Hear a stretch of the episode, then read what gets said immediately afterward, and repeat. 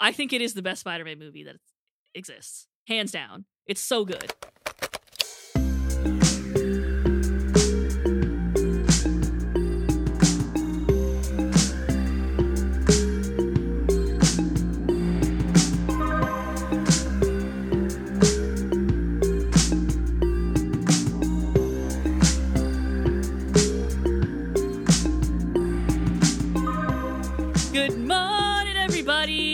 Happy Monday. Welcome back to the Geek Squared Show, the show where we talk about the things that we talk about. My name's Emma. I'm Spider Man. Oh, and I'm You're also Spider Man. He's Spider Man. Who? How many spiders? uh, many. That is Tilly, just to clarify. He's still my co host. and of course, we are going to be kicking off season two of the Geek Squared Show with Spider Man No Way Home. Huge spoiler alert if you haven't seen it yet. That's literally the whole advertisement is no spoilers. So if you haven't seen it yet, please stop. Now that we have given you time to do that, we must talk about this film. It is it took over the world when it came out. Pretty much, yeah. Everybody was talking about it. Everybody was seeing it immediately. First of all, what did we think? I'd like you to start. Okay. I liked it. It surpassed my expectations because, much like our predictions when we saw the trailer and talked about that in our episode from last season entitled Superpowers, I thought it would be overwhelmed with all the characters that they were hinting at Mhm, and mhm. confirming, of course. But I didn't feel that way. I I felt like it was a little bit too much. I- don't think it was a bad movie. I just think I didn't like it. Cuz cuz I did I could I can definitely appreciate the fact that they really nailed the returning characters. Like they Mhm. didn't mess with them at all. Yeah, they all stepped back into the roles pretty Perfect. seamlessly. Yeah, it was great. Also, some of the action was pretty good. Like when the three started using their spidey sense to meld together. Yeah. that scene was pretty cool. They started swinging around. It was it, that was cool. It was just too much. Like I don't know. It, it felt like more of a movie to cause like to create implications than it was. This is a Spider-Man movie, No. which isn't necessary. like it was like yes, it was about Spider-Man, and like yes, it was about the Spider-Man villains as well. Maybe I just didn't get it. Like I don't okay, that's fair. All right, let me change your mind then. uh, where do we start? There's so much to talk about. Where would you like to start? Uh, I mean, we can start at the part, the parts I I liked about it. Okay, the the action, was pretty solid. okay. Whoever was the stunt team on that was pretty good. Uh, the visual effects were also fairly good. Yes, they were. The tentacles, Oh, they looked crisp. they did. Whoever they was in charge of that, well done. Also, I felt that the CGI to de-age Doc Ock and Not bad, and Green Goblin pretty solid. especially for Willem Dafoe. Yeah. that was well done. Not that he needed a whole lot because the man like did not literally age. looks the same, Yeah. but like they took away like half the wrinkles. Of course, of course. A lot of the Green Goblin character is in his facial expression. hmm So I don't think that the CGI took away from any of his expression. Yes. Same with Doc Ock. Yeah, they just did a really solid job of making those faces look real. Doc Ock didn't look the same. No, His no, he did not.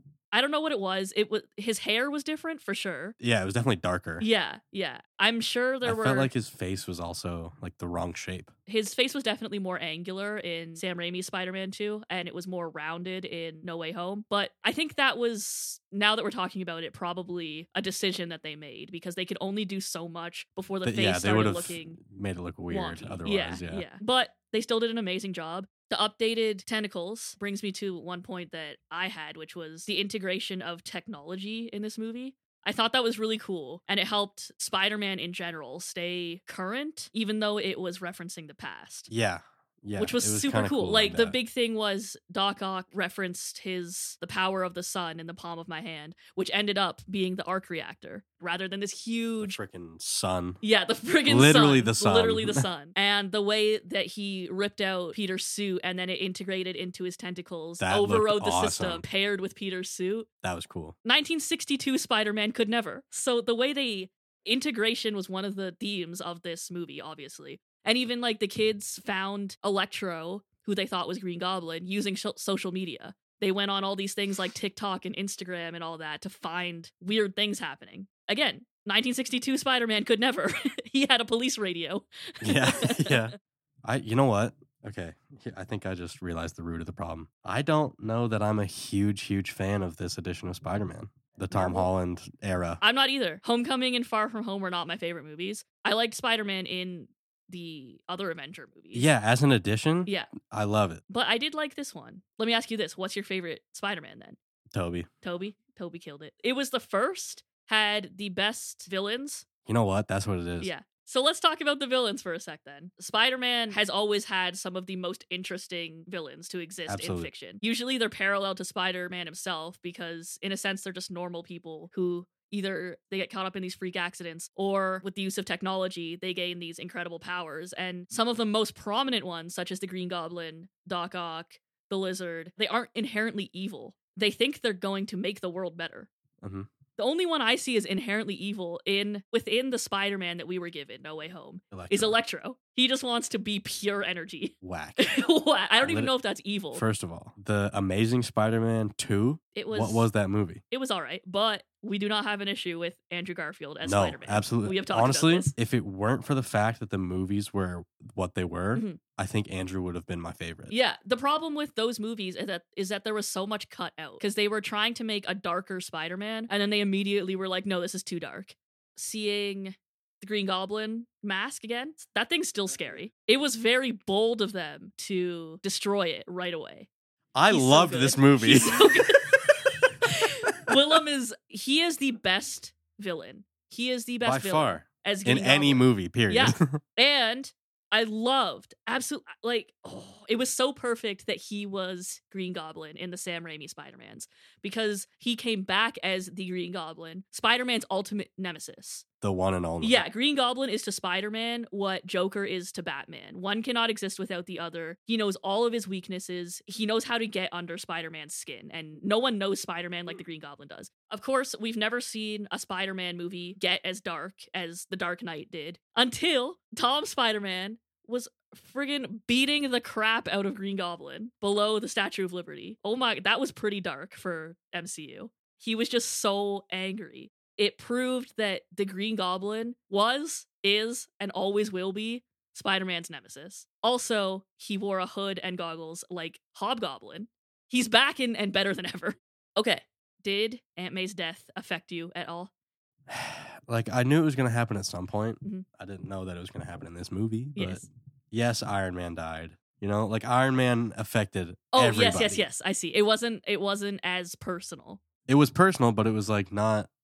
He was. He was. it alone. wasn't as like day to day impactful. Yeah, yeah, and he was completely alone when Aunt May died because no one else was impacted the way that he was. Yeah. I see what you're saying. But then, like you know, Tobey, Uncle Ben dies. Yeah, I somehow I completely overlooked the fact that there was like no Uncle Ben in this universe. None. I was under the impression somehow that Uncle Ben had already died. So I thought that when she said, first of all, she quoted the comics with great power, there must also come great responsibility. To honor Stan Lee, putting his exact words into the movie in such an impactful place, it was his cameo. Anyway, back to the actual moment. I was under the impression that she was reiterating what Uncle Ben had told him when he died. Mhm. So when she went down, I was like, oh. Oh, Okay. no. Yeah. All Th- this is Uncle Ben's death. Yeah. You know? I can't believe that's the first time in movie. Yeah. The only time Aunt May ever died before this was in Spider Man, the PS4 game. Are you serious? Yeah, like Spider Man PS4 was the first time. And then when the two Spider-Mans, MJ and Ned, found Tom Spider-Man on the roof of the school and then they hugged him, Tom tried to tell Andy that he didn't know what he was going through because it was his fault that she died. And Andy just gave him that look. Bro, wrecked. Wrecked. I had never been more glad to be in the far corner of an auditorium all alone because I was crying. Really? yeah, it Oh, made me man. cry. No, that that was a nice moment though. Also, it it really brings to attention how great Andrew Garfield is. I might just be an Andrew Garfield Straight fan, up, I you know what? but he is a fantastic actor. He's my favorite. My favorite movies are the Tobey Maguire one. My Yes. favorite Spider-Man Mhm. is Andrew. he had the most emotional range out of all the Spider-Men. I identify with that Peter Parker because he was just kind of a loser. Socially awkward. He had a good sense of humor. He just didn't know how to use it. He was a loner.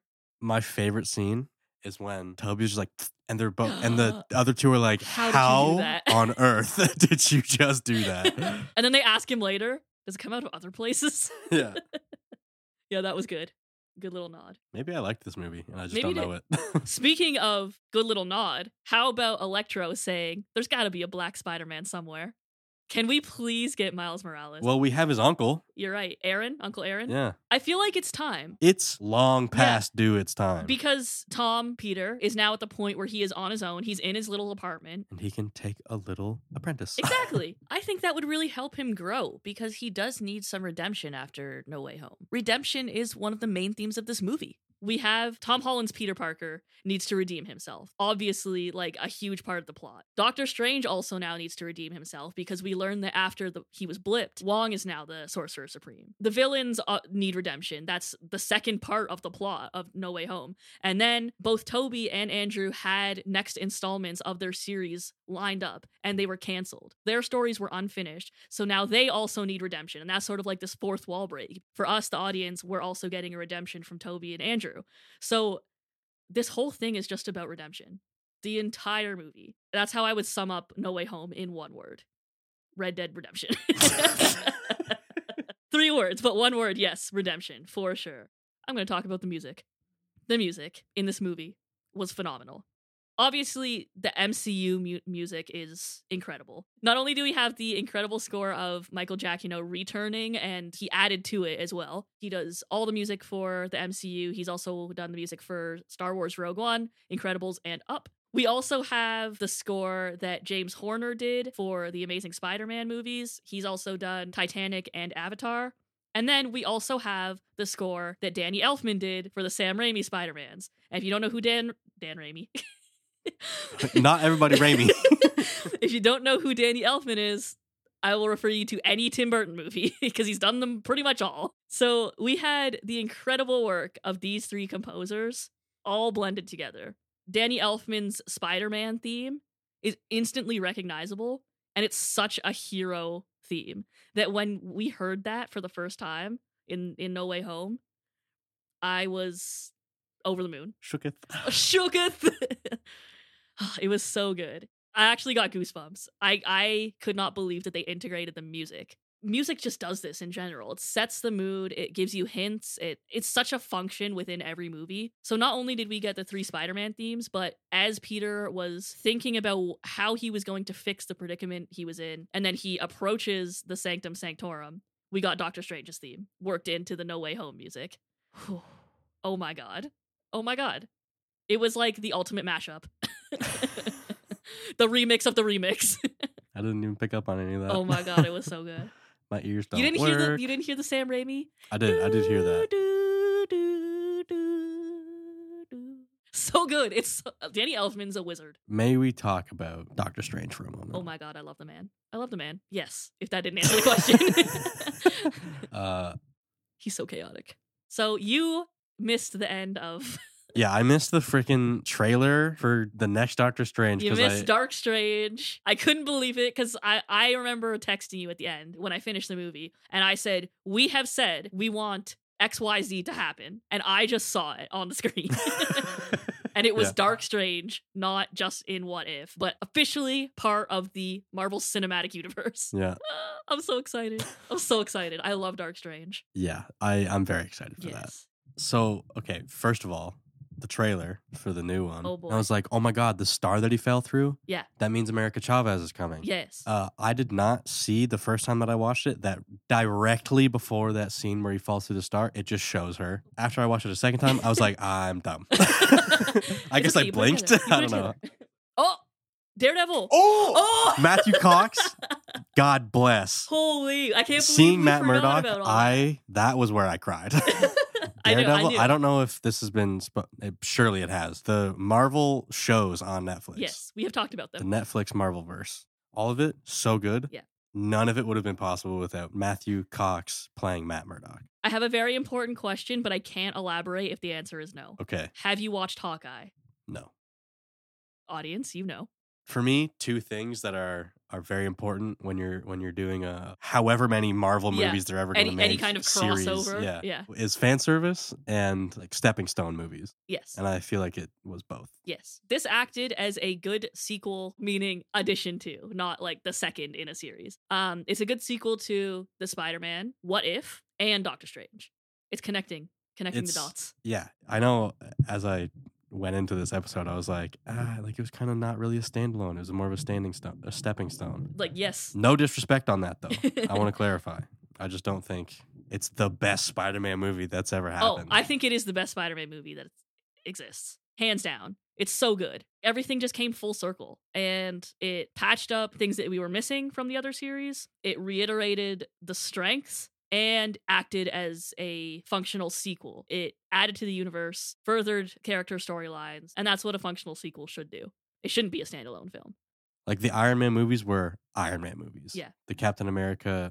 Never mind, Captain America. The first Captain say- America movie was a Captain America movie, and Yeah. then the next two were like Avengers movies. I was going to say, I don't think that is Disney Marvel's goal anymore. I Mhm. don't think their goal is to make what you are defining as standalone movies. I think it's to create stepping stones. They need to do that. Otherwise, we would just have a bunch of standalone movies and we would just get repeats, which is what I hear a lot of people who are not invested in the Marvel Cinematic Universe. I hear them say that. It's just the same story, rinse it off, put on more soap, lather, rinse, repeat. You know what I mean? Mhm.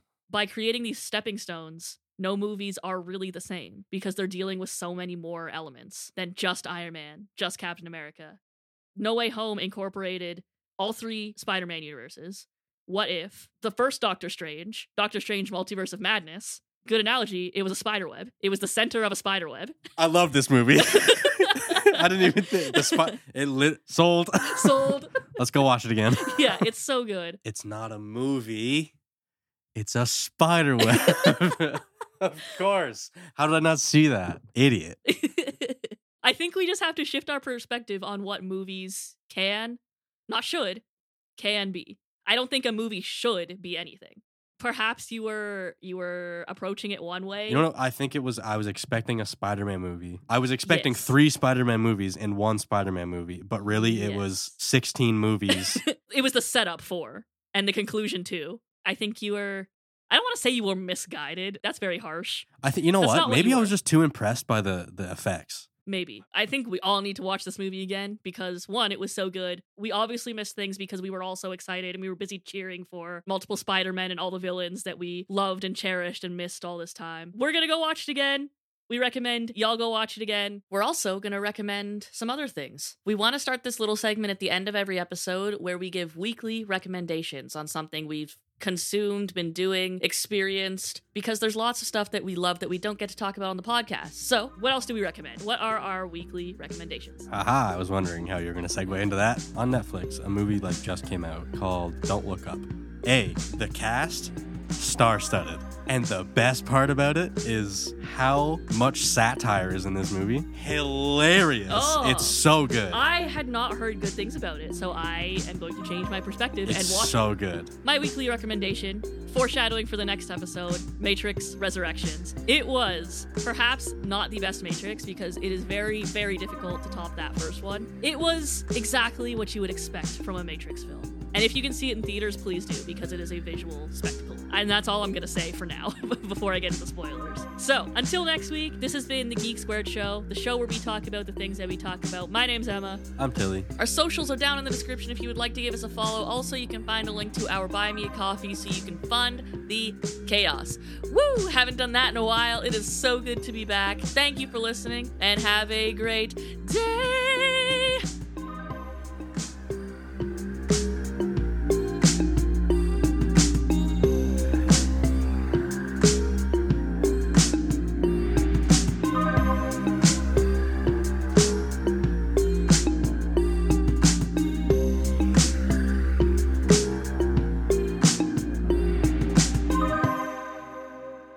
Like there's never been an Uncle Mm-hmm. Ben, maybe, perhaps, as we know it. Yet. Oh, wait, she's dead. What you mean yet? I don't know. Ship has don't know. sailed. Ship I'm in has denial. sailed. I'm in the denial. ferryman is gone. I'm in denial.